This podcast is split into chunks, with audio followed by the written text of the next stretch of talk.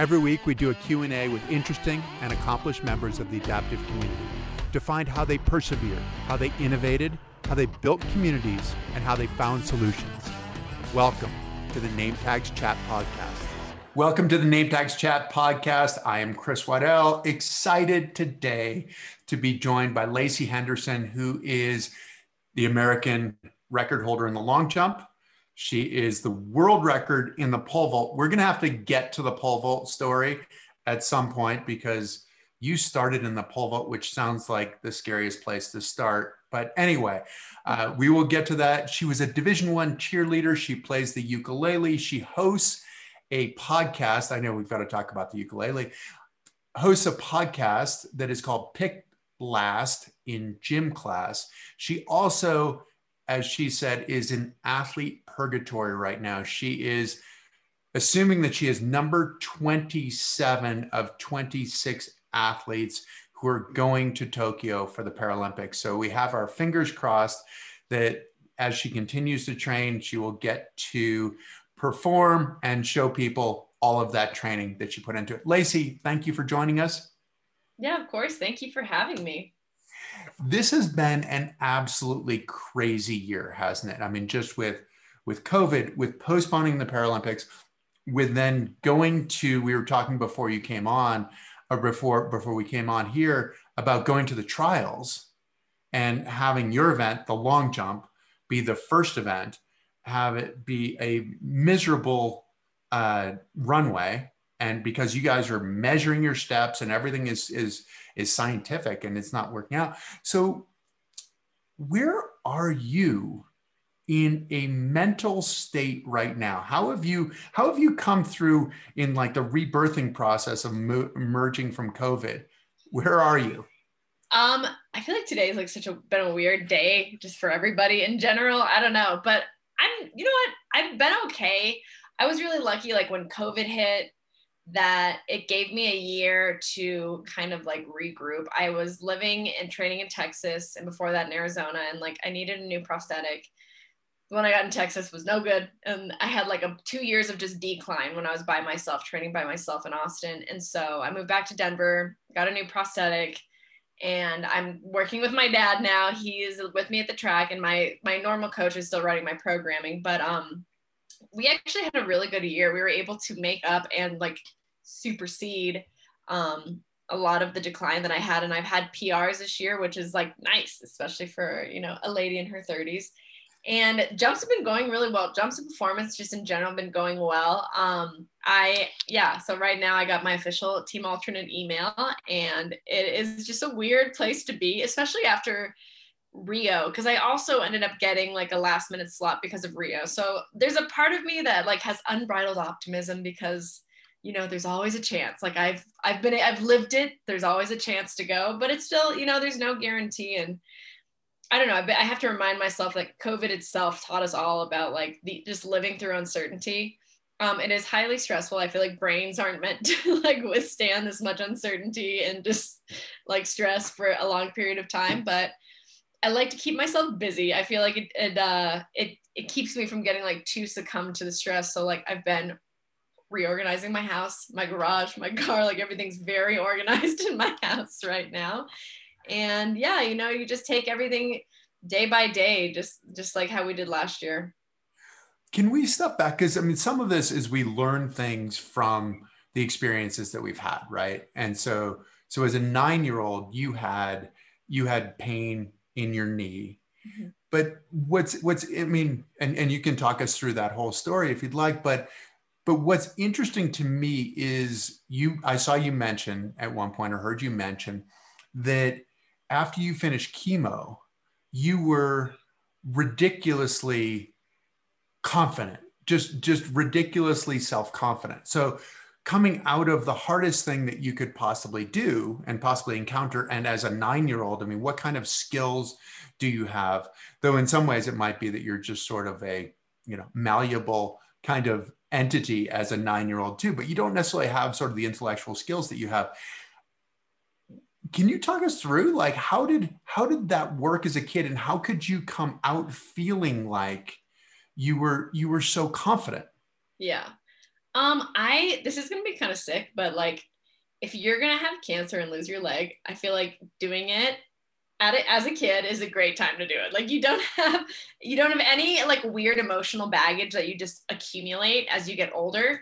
So when I was sick, sickness was like very black and white. A lot of things when you're a kid is just very black and white. And so you're like, oh, well, I'm sick now, but I guess I'm going to get better. And like my parents had talked about dying and all that stuff. But, you know, there's so much of us that like go through our daily lives and you see tragedies and you hear about so and so having a tragedy. And like you're still always like, wow, like, not me though. Like you're like, that'll never happen to me though. So then when something does happen to you, I think before you have enough life experiences for it to really kind of like hammer home. For me, it was like, oh, well, people die from this, but like not me. Like I'm not gonna do. So it just was never really a reality to me um, at nine, just because I think like my little nine year old brain just was very just simple and malleable, just like you said. But um, I got really, really sick. I was put on experimental chemotherapy. Um, it didn't work, and so we ended up getting our my leg amputated, our our collective leg in my family. well, hold on, hold on a second, because back up a little bit on that, because it you said it didn't work, but it was also it was effect it was long term effects on your kidneys and your and your liver as well. Yeah. I mean, yeah. that's when you basically decided to stop. How were you involved in the decision to amputate your leg? How did yeah, that conversation work?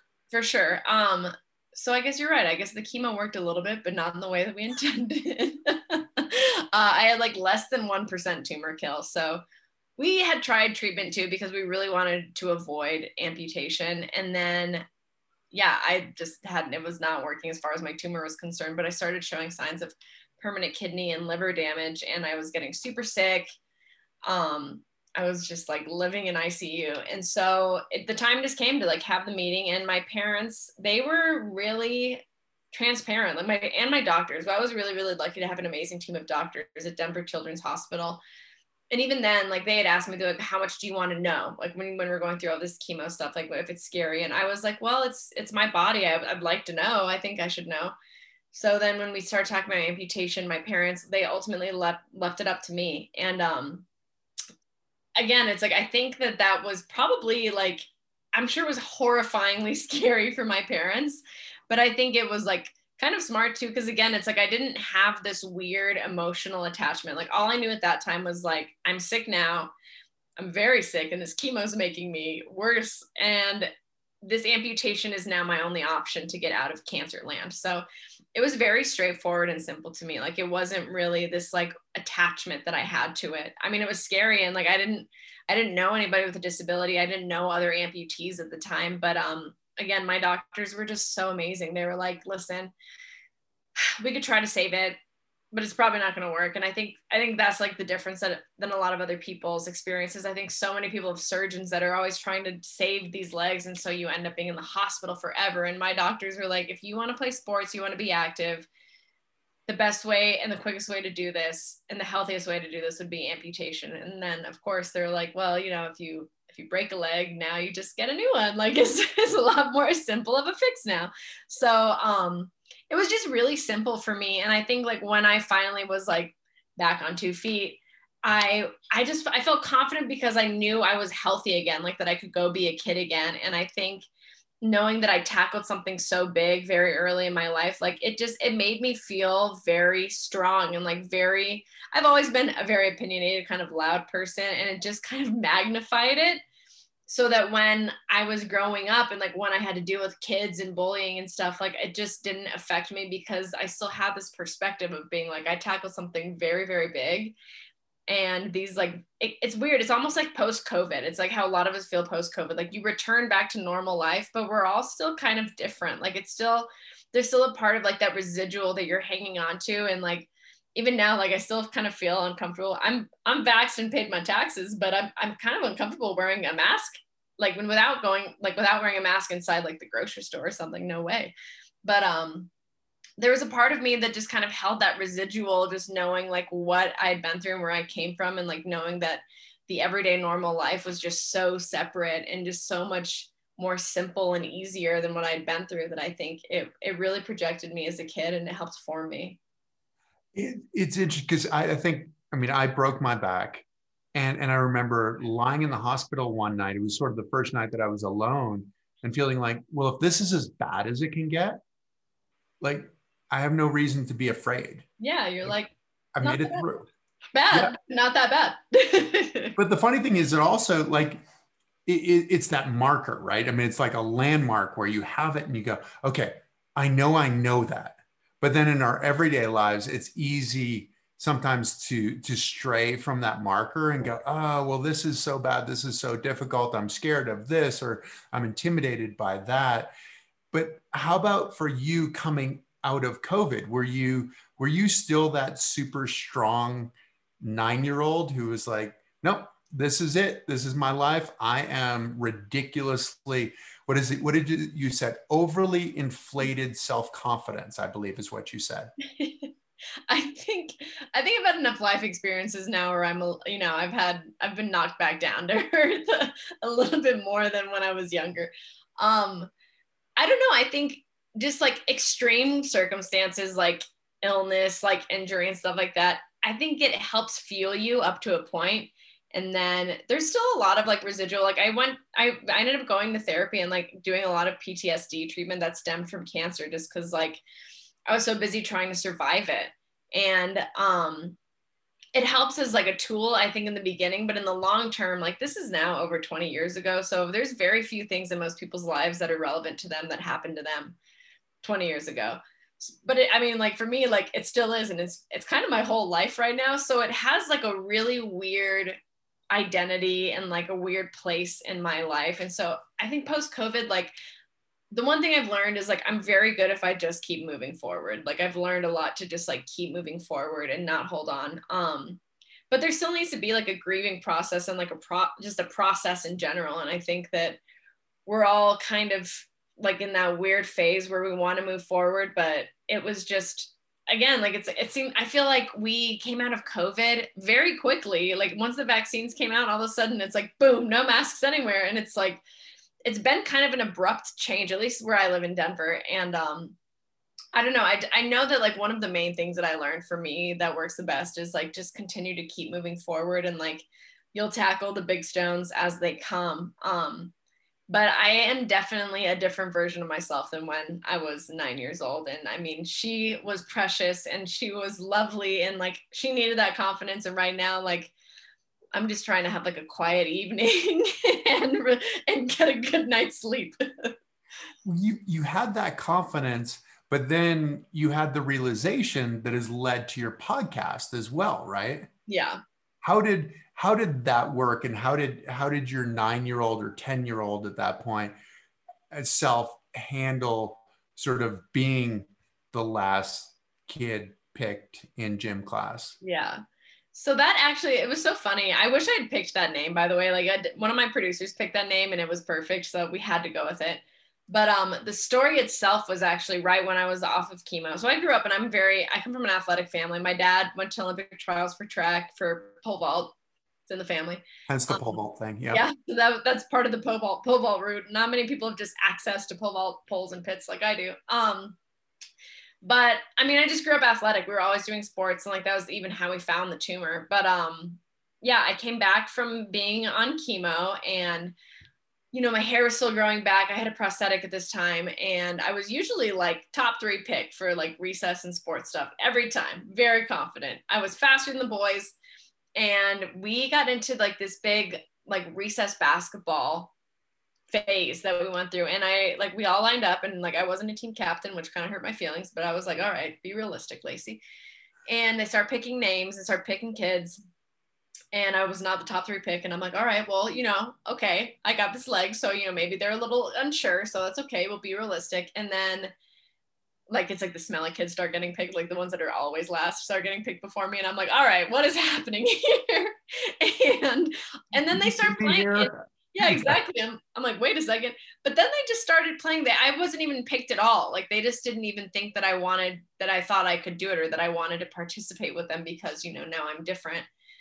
And that was like a probably a very big moment in my life where i realized even though i knew that i wasn't any different that i was the same kid that i had always been other people were going to look at me different now. And so that was great fuel at the time to be like, I will prove them wrong. Like, I will let them know that I can do anything that I want to do, that I can, if I want to play a sport, if I want to do anything, like, I'm going to figure it out. And I did for a really long time. And I played traditional sports, I was competitive. Um, and it just gave me a fuel because it made me realize that all of those things that I had thought about disability before I joined the world was the same thing that other people thought about disability too. And so I realized that even though I knew I was the same, everybody thought I was different now. And um, it was really like my young, my young self's journey to just prove them all wrong. But you, but you battled with it as well, right? I mean, you talk about like Lacey the body versus Lacey the the person, which might well be part of being a Gemini, I'd imagine as well. There's a lot of you are you are your twins, right? There's a lot of duality, yeah. You're mortal versus you're immortal, and all that stuff, uh, and then you know possibly up in the stars. But but how why so so with that how did you how did you reconcile it? Because it was it a battle that you had to fight with other people? Or was it a battle that you had to fight with yourself? Or was it a battle that you had to fight with both groups? Um i think the battle was more with myself. I think it's with both groups. I think it was with myself and society and the things that i agreed with that society teaches us. And so for a really long time you know it was me proving to people that i wasn't disabled that you know my joke when i was young for a long time was like oh i'm not disabled i just have one leg. And um and like that worked. And, you know, I played sports and all that stuff, but I think so much of me wanted to avoid the realization that like I am disabled, that like the cancer did change me. And like that doesn't mean that it's bad or that I'm worse or that I'm weak or any of that. But I think it took me a really long time to kind of like deprogram myself for the way that society portrays disability and that society portrays just chronic illness and illness in general. And um, I avoided it. I mean, I always acted like you know, I was always, I never like didn't want to talk about my leg and I didn't really care about not showing it, but like I would not ever feel comfortable taking it off in front of somebody. I would never use my crutches in front of like a lay person outside of my fit. No way. And um, there was like just really small things that are very intimate that like people with disabilities have that like really you that you can't hide your disability that you can't use that has been designed for you to like reintegrate into the normal world. Um, those were things that I did not feel comfortable with, that I was not coming to terms with. And um, I think I avoided that for a really long time. And I think I just wanted to always beat it. Like I never wanted to like make space for it and live next to it. Um, I don't know, again, like the dualities, you know, it's like I never I didn't want to be the disabled kid. I didn't want to do disabled sports. I didn't want to be a part of that. I didn't want to be something that made me different from everybody else. And um, it was it was almost like I was doing myself an like an injustice, a disservice, I guess, um, by avoiding it. Because one, I would have loved to have done track a little longer in high school. I'd be much stronger as an athlete now. And two, like it's a huge part of who I am and um, i just avoided it for a really long time and there was definitely like a piece of me that needed healing that like needed to go through the grieving process and be like all right the leg is gone. I am now disabled. That doesn't mean anything good bad or different. It's just has just what it is now and um and still offer myself hope along with that change that happened with my life. I think we see so often like you know, we call it like the inspiration porn. And it's like so many stories portrayed about this happened. And I'm a bad example because, of course, I ended up doing sports, but it's like this person acquired a disability and then they were this great athlete and all this stuff. And it's like there doesn't, you can just be you and that can be, that can be the good thing. Well, it's the, it's, it's, it's so much. I mean, we feel like we talk about this all the time. Like you overcame it, you know, and it's like, so so now it's not a problem anymore. And you're like no i still only have one leg yeah, nope, still comes off every night. Yes still comes off every night. It, it hasn't changed at all. But it's i mean i feel like for me it, it's still you know and, and sometimes is that battle right? Where it's like you're you're battling for recognition for yourself. You're battling to see yourself the way that you actually see yourself as opposed to seeing yourself through the filter of the way that society teaches us you should see yourself.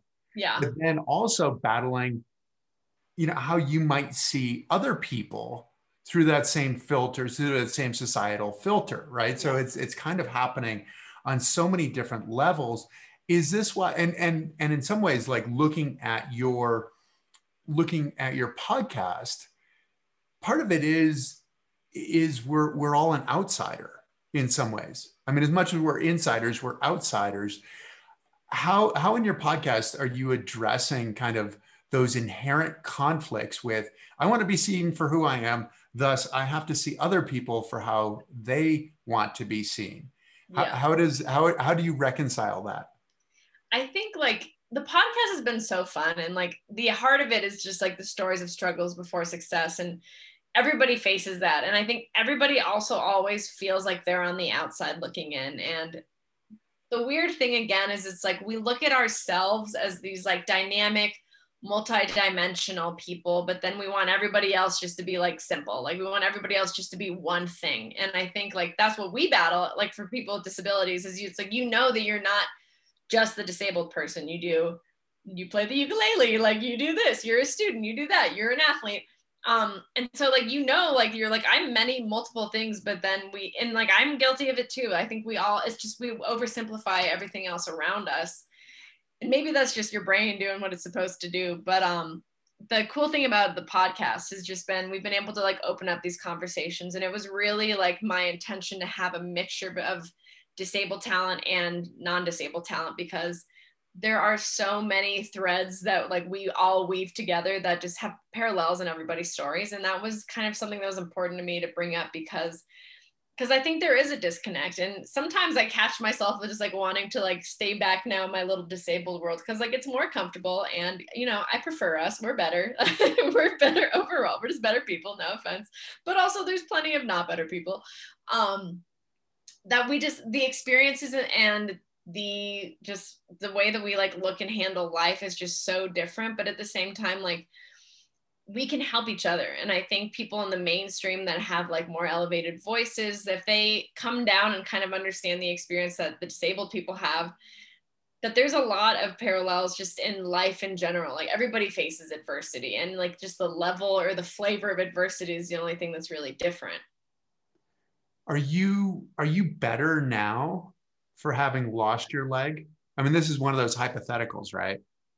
Um, yeah, I would say I was. I would say I'm definitely a better person. I think I think if I hadn't have gone through what I went through, like I would have been a very surface level person. I think I was that in college, but I think just when you're that age too, you just all you want to do is have fun. And that's I had a great time. But uh but I think that it forced me to really dig deep inside myself. And, and i think sport did that more than anything. I think sport was like the mirror that i needed to go back and see the way that cancer had changed me but at the same time see like the way that it made me stronger and see the way that it made me more resilient and find new ways to be able to handle new battles. I mean cancer basically gave me one tool which would be a hammer but there's going to be different different things that come up in life. And if you're always constantly hammering away when you need a screwdriver, that's not going to help. And that was something that between sports and my sports psychologist, like it really taught me to look back on the things that I had adapted to, that I had overcome, and also be able to look forward and be like, all right, well, there are new things that are going to come.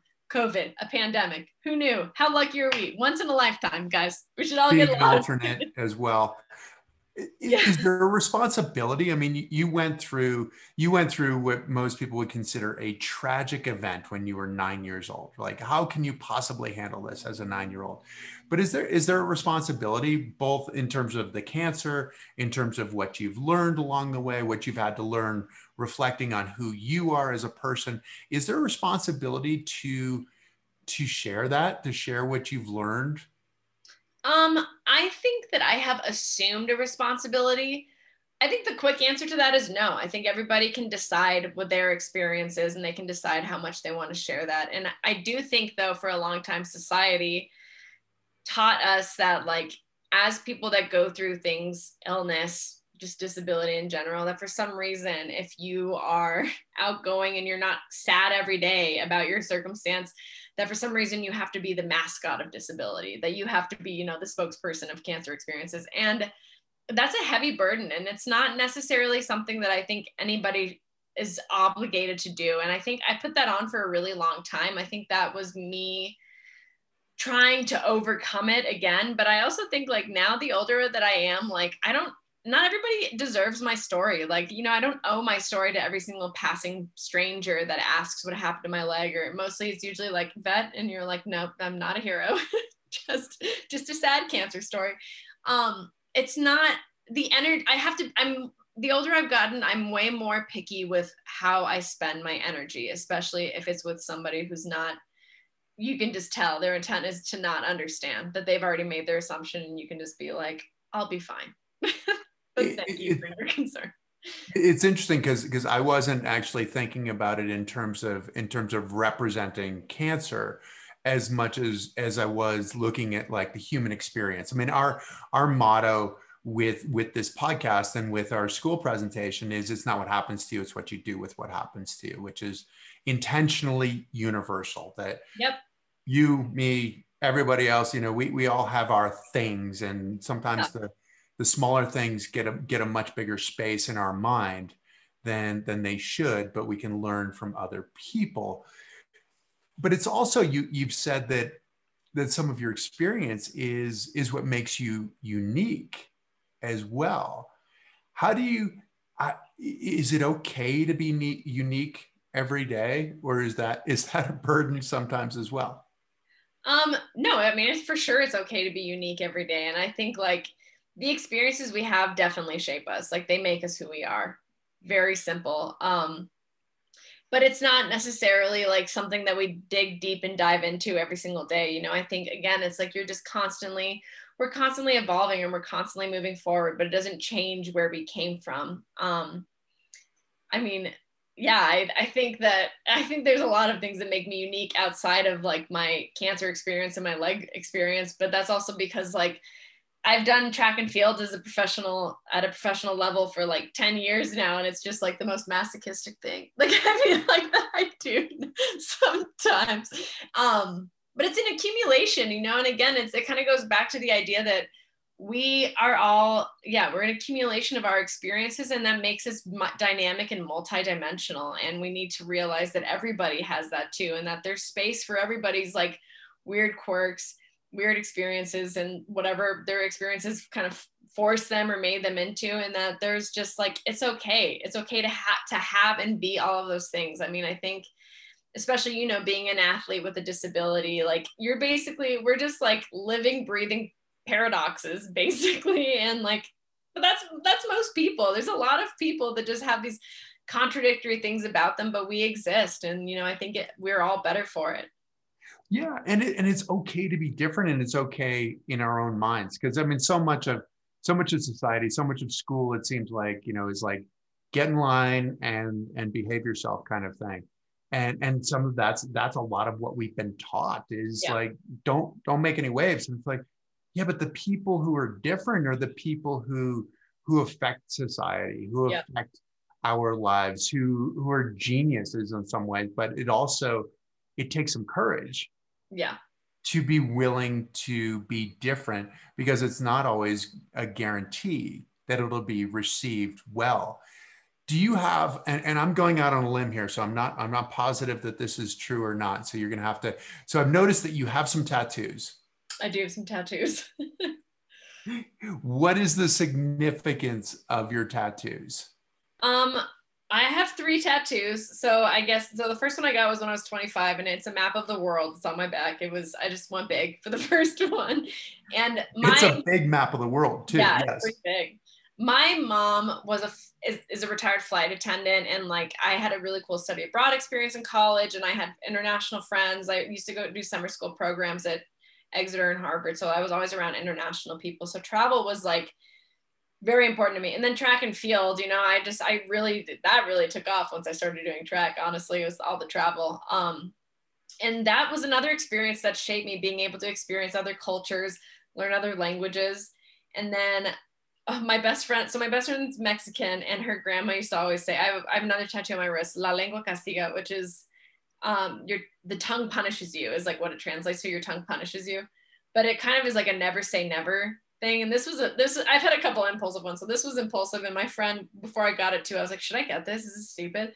And she was like, in 59 years, do you think that you'll still like it? And I'm like, I think in 59 years, I'm gonna still need the reminder. so I think we say things all the time, like in passing, that are sarcastic and we don't mean them. And it's like you really do need to be careful with what you say and just like always like watch out because I think that we are creators. We're creators with our words and we're creators with our intentions.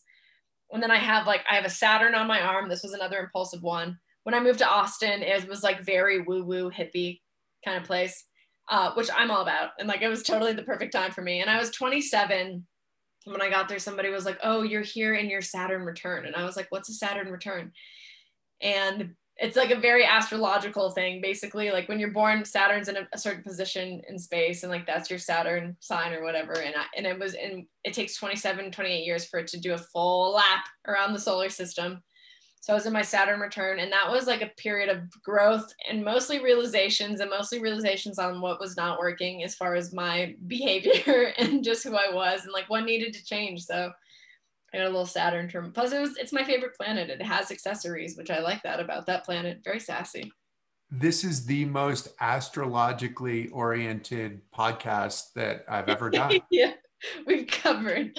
We've covered. We've Gemini. We've got Saturn. Birth chart if you want. Yeah. What's that? We can go over my birth chart if you guys want. Can, I, I don't think that I'm actually qualified. This is this is as much depth in this area as I can explore.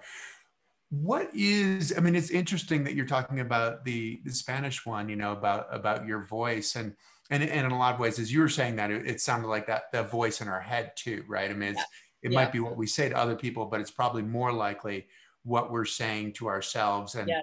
and we're really good. I mean, I know I'm good at, you know, you know, why'd you do that, dumbass? You know, it's like yep. I wouldn't necessarily say that to anybody else, but I think nothing of saying that to myself.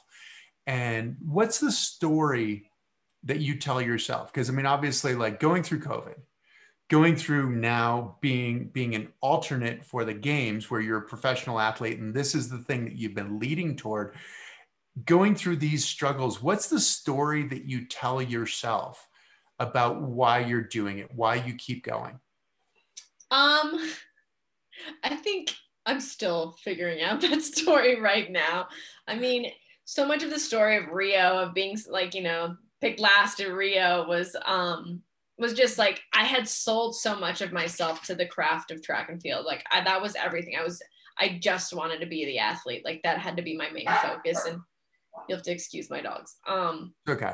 And uh I just I let other things kind of fall away because that was the most important thing in my life. And I learned from Rio that like we just like we said, we're an accumulation of things. Like we can be a good partner, a good daughter, a good brother, a good sister, a good friend, and still be a good athlete. Like you don't have to just be one thing. Um, and that was just young me. And that's I think I'm dealing with Tokyo slightly better. I remember again, La Lengua Castiga, like before the team was called, you know, there's a handful of us that are all good friends, and we're like, well, if you know, if it doesn't happen, at least we have other stuff going for us. And now I'm just like, oh, why did I say that? Like, oh God, I could have said something else. Um, but it's true and i think uh oh my gosh i totally got a brain i totally got like my brain just stopped thinking for well that's okay. The uh, but that's the challenge as an athlete isn't it? I mean it's almost like because you're celebrated as an athlete for for being able to block out everything else right? That that yeah. it's just it's just the job in front of you. Just do your job it doesn't matter what else is going on in your life. And, and in a lot of ways, that's the successful athlete, right? You can, you can block out the noise, you can block out the nerves. And, and I know that I went through that process where, you know, it's kind of like pick my head up and go, oh, wow, like I've sort of missed everything else in life. Yeah. You know, I've been successful, quote unquote, successful here, but missed so much of the other stuff.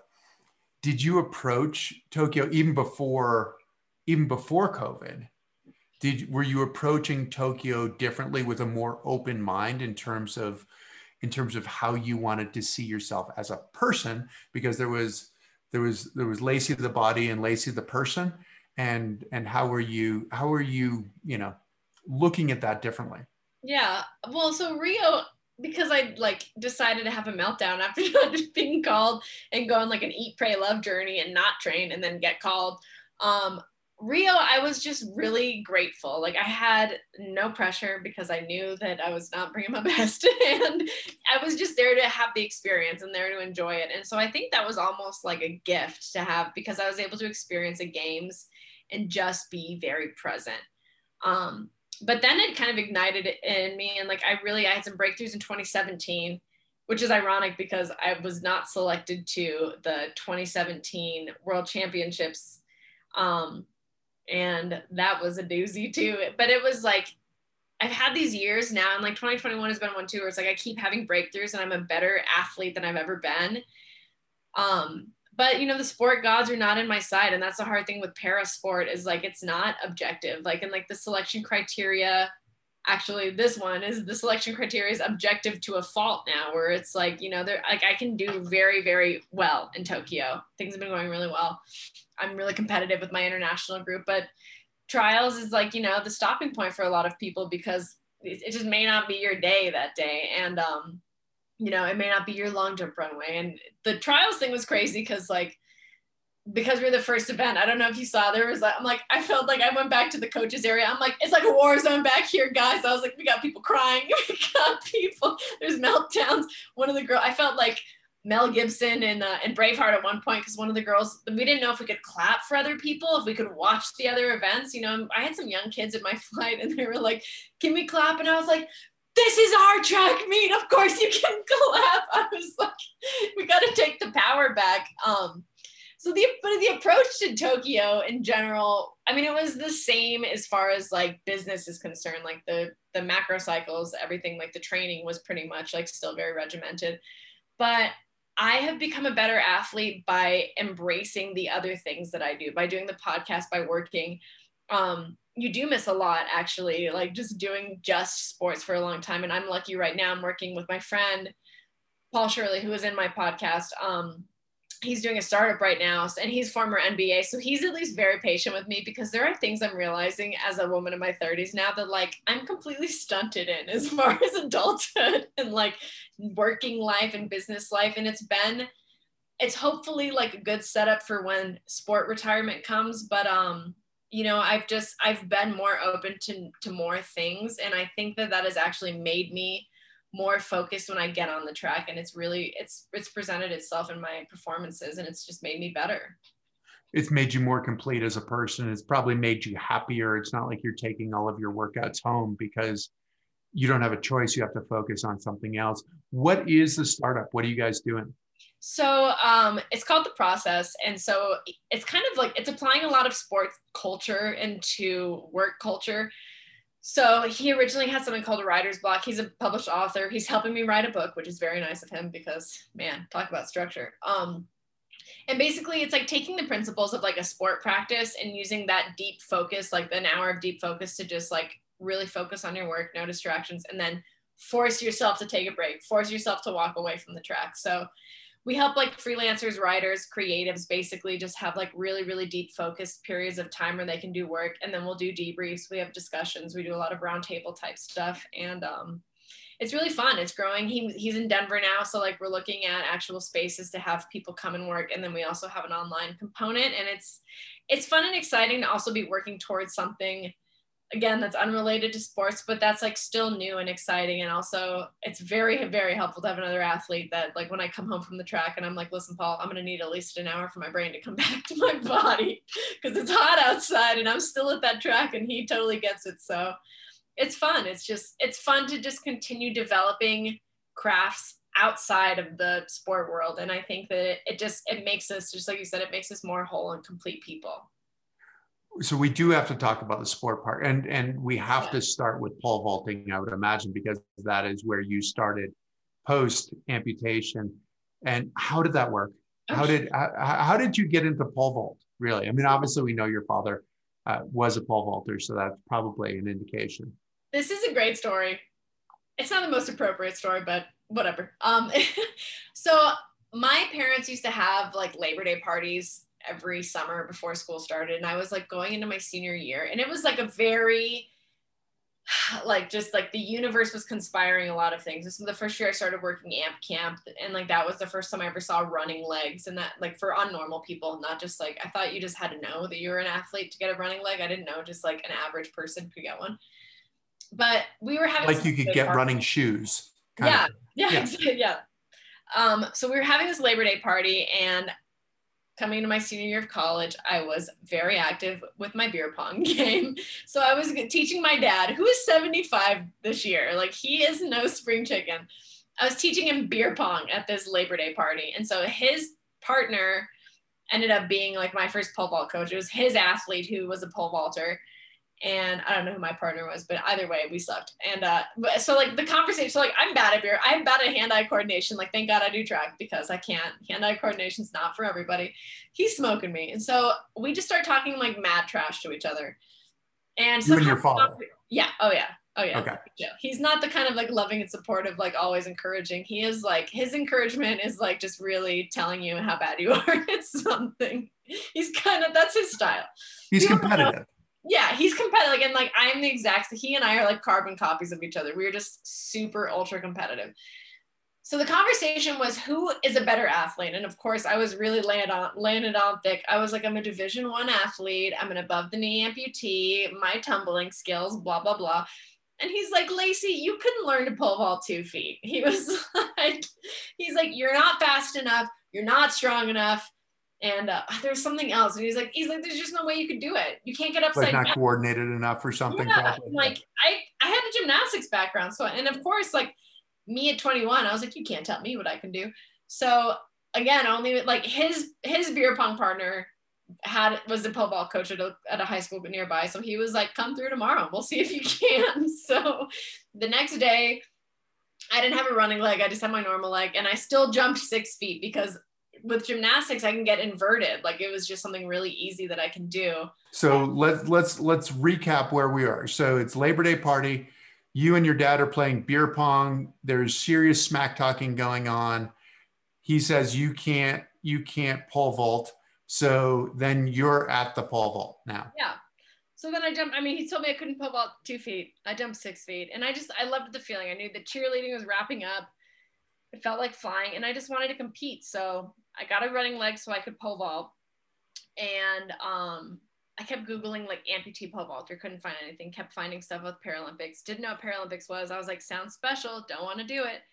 And um, just like jumped for fun. And we actually have a family friend who is a congenital arm amputee. And like he was coaching a little bit, Tom Southall, he was coaching a little bit with para. And he had wanted me to get into para forever. My dad was the same way. He's like, no special stuff. And finally, like my dad's like, you know what, you might want to run in a couple races just to get your pole vault jumps higher because you're gonna need to get faster in order to get more height. And so I jumped, I jumped into this uh this high school meet that Tom just like gave me a lane for, and it was IPC certified. And my first race ever, I um I qualified for the London Games, and so I was like, I really thought I was like, ooh, this is it, like I'm the best athlete, and um I knew that it was just the 100 and long jump for me. And I did not want a long jump because I didn't want to get dirty. So I was like, I was like, I'll race and I'll make pole vault a sport all by myself. And like, I was just so cute and naive and just, again, very, very confident. And I go into my second 100 meter race ever. And it was Nationals 2011 and I get totally creamed. like I just get completely smoked. And it was good because I'm so competitive. I'm like, this is not how this ends for me. So training got more serious. After a couple years, I started long jumping. The gymnastics thing really just translated well. You know, I'm not pole vaulting because it's not an event, and so we got time to make it an event later, but not right now. I got I got teams to make, and um, it just took off, and it was good because you know I'm I'm a I'm a fast runner, but I'm not like the fastest sprinter, but I'm a great jumper. So it just it really it all like worked out well, and I've just fallen in love with with being a technician on the runway with like really knowing the long jump really knowing long jump as a sport as an event and knowing all the parts that go into it it's just it's been it's been a joy really. Can you describe to us what you, what goes into your long jump? How do you how do you do it? Like take us from from beginning to end on a long jump. Um so mostly the long jump it's ironic because i'm like i'm not a fast sprinter but like 95% of the jump is the run basically like what I tell myself is I have right now I have an, an 11 stride approach. So that's 11 right. So I jump off my right foot. I push really hard for five, try to have a good drive phase. I have two steps that are transitions. Then I have an athlete mark right there, and it's a marker that I can see. So basically, there I just I turn it on. My dad watches a lot of westerns, so we've been saying like drive to the mark, and then he said KBD, Katie bar the door, which I guess is some type of western thing. I have to watch it, but it was good enough. I was like KBD, okay, Katie barred the door, and um, you set up a good jump. So your penultimate is your second step out and you have to get into like a good like posture position. You set up your jump. It's really and what's a good posture position? I mean, this is kind of like dropping your hips sort of thing to put yourself in a position. Yeah, to... you drop your hips, your trunk is tall, sometimes even back, just so you can get kind of a good projection angle. And when you take off, like it's about getting as much height as you can because like you're carrying velocity with you. The the main idea for me, because I'm not a speed jumper, I'm more of a power jumper, is just really building up speed and carrying that velocity. So when you take off, it just launches you. And so I've been lucky that I'm strong, I get good height, I have decent body awareness. So like when I'm in the air, I kind of I know what to do like with my arms. Once you feel that apex of the jump, you know, that's where you you come through, you ride your magic carpet, and then you swing your arms forward to try to just buy a couple more centimeters. And hope that you didn't foul. and you jump off of your prosthetic leg, right? Which yeah. is, and so you're an above the knee amputee as well. Yeah. So your right leg is your prosthetic leg. Why yeah. why do you jump off of your prosthetic leg? So when I first started jumping, I was jumping off my sound side leg because um, that was like the leg that I did all my gymnastic skills in. You get way better vertical compression, and your sound side leg it weighs more, so you have a way stronger drive knee using that sound side leg when you're driving your knee up. I spent so many years of my life to avoid physics just to learn it like in real life application. So like your drive needs it's that equal and opposite forces concept in physics. So basically like as you're pushing down on your prosthetic, your drive knees driving up. So you're really putting more force down as you're trying to build like your body up into the sky for jumping. Um, and yeah, you just I mean you get way better vertical compression, less risk of injury, which is great. and I mean, you know, if you injure, you just get a new foot and you just get like you just get way way better vertical with having your sound side drive knee come up that makes a lot of sense yeah i've never heard that the the idea of your sound leg giving you more drive and more yeah. more height as a result of the of that and then so so we've gotten to the jump part of it but then you have to land as well. Yeah. And you have you've planned your landing yeah. too it looks like right?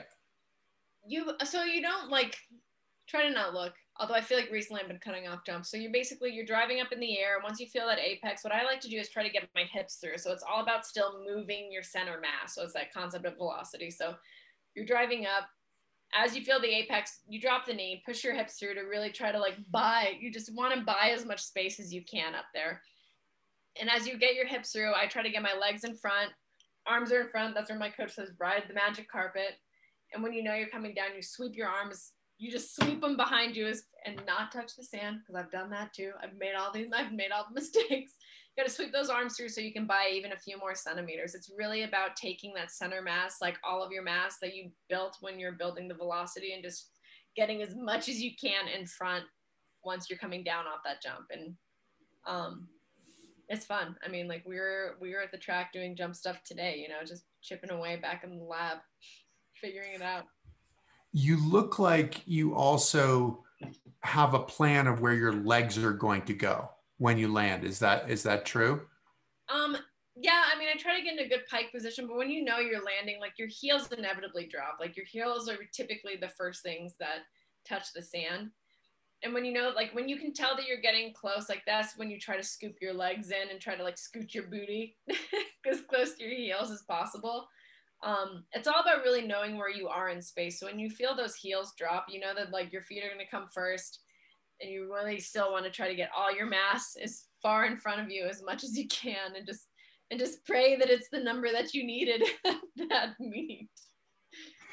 Well, that's that is the hard part because you have you have what you have six jumps, right? Yeah. So six jumps, and it is it seems like it is super easy to get a foul on yep. the first jump to to go over the board. So it doesn't matter how far you jumped. It uh, and and as you said, when you're when you're sweeping your hands back, that if you touch, they measure to the to the point that is closest to the board. Yep. And so you could have had a great jump, but but you inadvertently touched the sand and made a mark, and so that's what they're going to measure to. Yeah, yeah. Is it is it hard that way, or is that kind of? I mean, you said you like the technical part of it. Do you do you enjoy that part of of jumping? Of like, okay, got to put all the pieces together. The pressure's coming. This is it. I mean, because it, it, people can totally crumble in that situation too.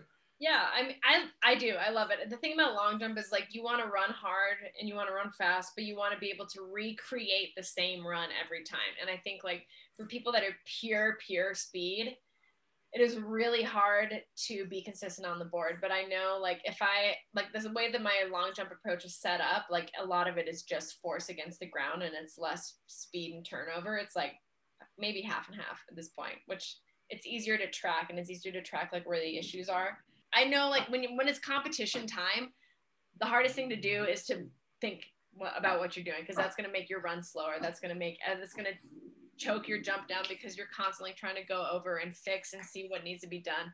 That all that stuff needs to be done in practice. And by the time you show up at competition, it's just go time. Just go as hard as you can and just trust that the training has shaped you into what you need to do which is which is easier said than done right? I mean that was always the objective and that's when that's when everything works right? When you just kind of it seems easy. You did what you were supposed to do. You didn't think about it and you ended up with a great jump. And you go oh great. I should just do that all the time. But it's yeah. it's challenging to get to that place all of the time. Do you have any kind of triggers that help you to get to that place to to get out of your head to stop thinking? Um, I try to make like the approach work as simple as possible. Like when you're like, I mean, because even like when you over complicate things, even in practice, like, it's frustrating. So I tried to just be like, push hard for five, drive your knee. Like I try, I'll pick two main things to focus on to really set up a good jump because I also don't think my brain can process more than two things maximum at the time. And you're um, not alone yeah and i mean it's just like more than anything like what my biggest thing is is like just be as aggressive as you can out there and also just again it's like do you have to trust your training. Like once you trust your training and you can relax like you can really execute a lot of things and and it's just it's it's that's the hardest part is just relaxing you know relaxing and just trusting the training and just going as hard as you can while relaxing. And it's um when you like when you have environments like team trials stuff like that where like you know maybe the track isn't great but like this is the team selection and then you know we got people just having meltdowns left and right it's it's hard it's hard to block it out but you know you just focus on what you've been focusing on and just hope for the best. How much is is competing? How much is long jump? How much is the 100 meters? How much is that like being a cheerleader because you were a division one cheerleader and not only i mean not just a cheerleader but you competed and you and you judged competition. How much of that do you take into into your sport? It cheerleading really helped me a lot especially in long jump. Um the nice thing about like cheer and long jump is like a lot of it is like posing. So like hitting angles was very easy for me. I can get my body into positions or it's like oh i just need to do this um, the timing is a lot harder. I definitely needed to work on intensity, but I would say long jump and cheerleading are a little bit more similar into the fact that like it's it is an accumulation like the performance is an accumulation of things and like you have to put those together but sprinting i i'm still trying to figure that out to be honest sprinting is just like sheer power force aggression and like i sprinters and jumpers are very different people as well like sprinters are very intense. They're kind of divas. There was I was going over film on our hundred, and it's so funny. Some of the newer girls too. They're like, we I didn't know that like that those girls were gonna take so long to get in the blocks, and I was like, oh yeah, sprinters they take like 10 minutes to get in the blocks. And there's like a point too where you even see me like look over and wait for them to get set because I have a standing start right now. And I'm like, I'm not gonna hold my arms up while you guys are doing all your razzmatazz before you get in the block. So the the mentality is different. I think jumpers are more laid back and like it's just fun. Like it's I have a really fun time when I'm jumping and I've had a lot of fun when I was cheerleading. So those are probably like the two things that I think correlate well with each other. How about the, because I mean, you talked about the, you know, the body image side of things, right? The body image of, of losing your leg, but then cheerleading in, in so many ways is, you know, I mean, it, it's the prototypical beautiful, right? I mean, this yeah. is, this is the way that we've seen it in the movies throughout our whole lives. It's, it's, how, how did you, how, how did that work? You know, the body image side of going into cheerleading. And then are you taking some of that into into the competition side as well? Um, oh yeah. I feel like I feel like this could be a podcast and a whole nother hour. Um I just posted something that had like my I called it my Barbie leg in college because I used to have like a, a cosmetic cover and my prosthetist, he just completed works of art. They were so beautiful and like they it really was. I mean, like cheerleading was all about image, and that was something that when I first started track, like I would do all the makeup, I'd do the hair. Sometimes I'd put a big cheer bow just because like I still thought it looked cute. And my dad, when he was still working with me the first time, he was like, "Listen, Lacey." No one cares how you look if you're losing. And so that was a good pep talk that I needed to have because I really became and I was young, like I really I was wrapped up in like how do I look because you know there's gonna be pictures, this, that and I needed to spend time and get to know the craft, get to know the sport. And so now um, there's so much body issues in general, and like track athletes like are just these epitomes, like Adonises. And I don't know, I feel like I still very much have like a gymnast body type, but um, at this point, this year especially, I was like, I do not care whatever it takes to get me to jump a little further. like that is literally it. And so there's a time and a place for it, but I just know like right now, like on the bigger stages, of course, you get ready. And that's a big thing for a lot of like women and like girls in track and field. And I think that like there's something about it, but I always like to just, I don't know, I, I like to wear something that I know I'm comfortable in and that I know, um, I don't know, that it's just, it's not going to be distracting because all I want to do is jump further. I don't want to be distracted by anything else. I just want to get from here to there a little further. And so the bow in your hair is not going to help you do that. I'm yeah, just, the bow's, yeah, the bow's retired, you know, and that was, that's a different Lacey. She's retired now. uh, well, that is awesome. Well, I hope that all of this work that you're doing now will will allow you to, you know, I hope you'll be allowed to put it out there on the track in Tokyo. I mean, fingers yeah. are most assuredly crossed. I'm sure that you're probably trying not to think about it, I would imagine. I think about it all the time. I'm channeling my inner Lloyd Christmas from Dumb and Dumber. I'm like, so you're telling me there's a chance? Like every day, I'm like, yeah. um, yeah, you know, it just it is what it is. Um, I've just been lucky. I think that if I had done poorly at trials, but I just it wasn't it was so out of my control that it's not really i don't really feel one way about it or another. I mean don't get me wrong every time my phone rings my heart flutters. I got a text from somebody that i know was on like the athlete selection committee today and my heart dropped. It was something unrelated. And i'm just you know i'm waiting. But if it doesn't happen again it's like i know that i have so many other things going on that i will welcome the break um it's ironic because I made the national team this year, so I'm like contractually obligated to jump again for like a year.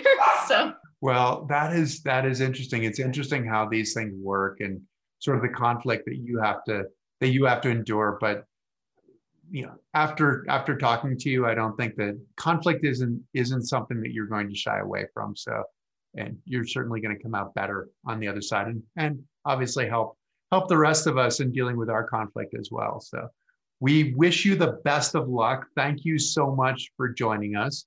Of course, thank you. My dogs say thank you too. thank you so much. And thank you to all of you who have, who have listened. If you didn't get a chance to listen to all of our talk with Lacey, you can go to the One Revolution page. This talk in its entirety will be archived there. We also will edit this talk and, and produce a podcast that'll be on YouTube, it'll be on Apple, it'll be on Spotify. Again, as always, the greatest gift, the greatest compliment that you can pay us is telling your friends. If you like us, if you follow us, that helps us immensely. And hopefully, hopefully we'll continue to get great guests and great stories, and we will entertain you. So thank you all so much. And thank you, Lacey, and good luck. Fingers crossed.